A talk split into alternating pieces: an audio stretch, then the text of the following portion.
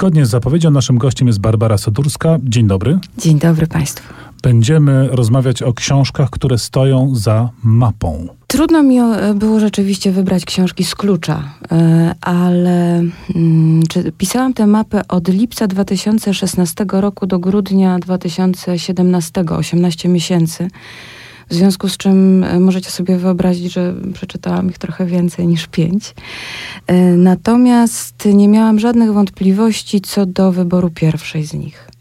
E, pierwsze opowiadanie pod tytułem właśnie Mapa e, jest zbudowane wokół starego człowieka. Tam kardynał e, siedzi w kaplicy i wspomina całe swoje życie.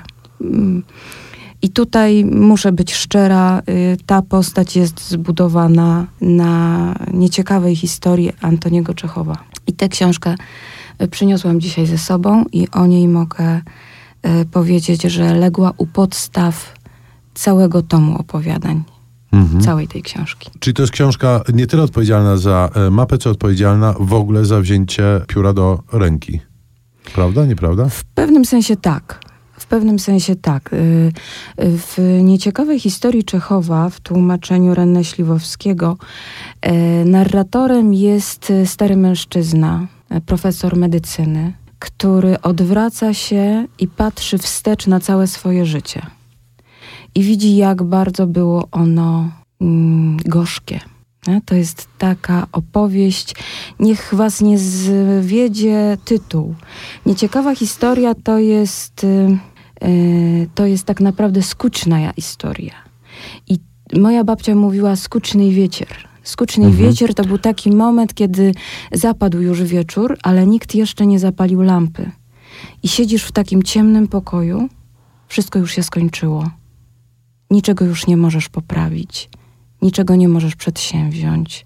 I w duszy odzywa się raczej skowyt i rozpacz niż nuda i brak ciekawości.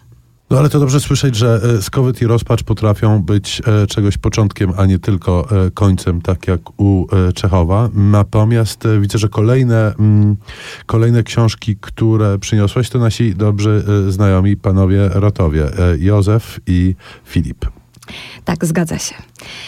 W bardzo podobnym nastroju jest utrzymana spowiedź mordercy opowiedziana w jedną noc. Jest to opowieść szkatułkowa, I ja się dałam natychmiast uwieść narracji Rota. Jest tak sensualny, jest tak emocjonalny, że e, marzyłabym o tym, żeby choć w części tak umieć oddać nastrój jak on. Mhm. Siedziałam w tym barze, piłam z rosyjskimi emigrantami wódkę i jadłam ich bliny. I słyszałam całą tę opowieść aż do poranka e, i świtu, który zastał e, w tym barze. Takie rzeczy lubimy, kiedy książki nam e, pachną i smakują.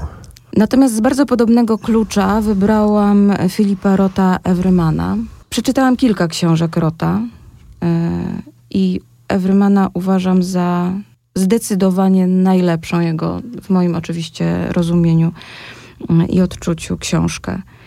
E, poznajemy głównego bohatera w momencie jego pogrzebu. I z mów pogrzebowych dowiadujemy się o nim na początku podstawowych informacji, a później historia się rozwija i te rolki czasu rozwijają się, rozwijają się i dowiadujemy się o tym człowieku wszystkiego.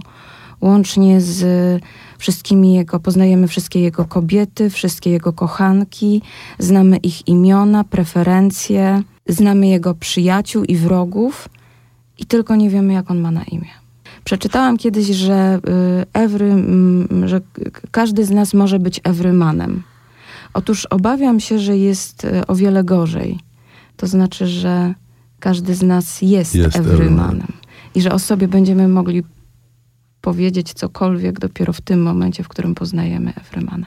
To może gorzkie, ale ale bardzo w tej prozie prawdziwe. To tu robimy pauzę, żeby się tak gorzko zamyśleć, gorzko i głęboko, a do lektur Barbary Sadurskiej wrócimy za chwileczkę.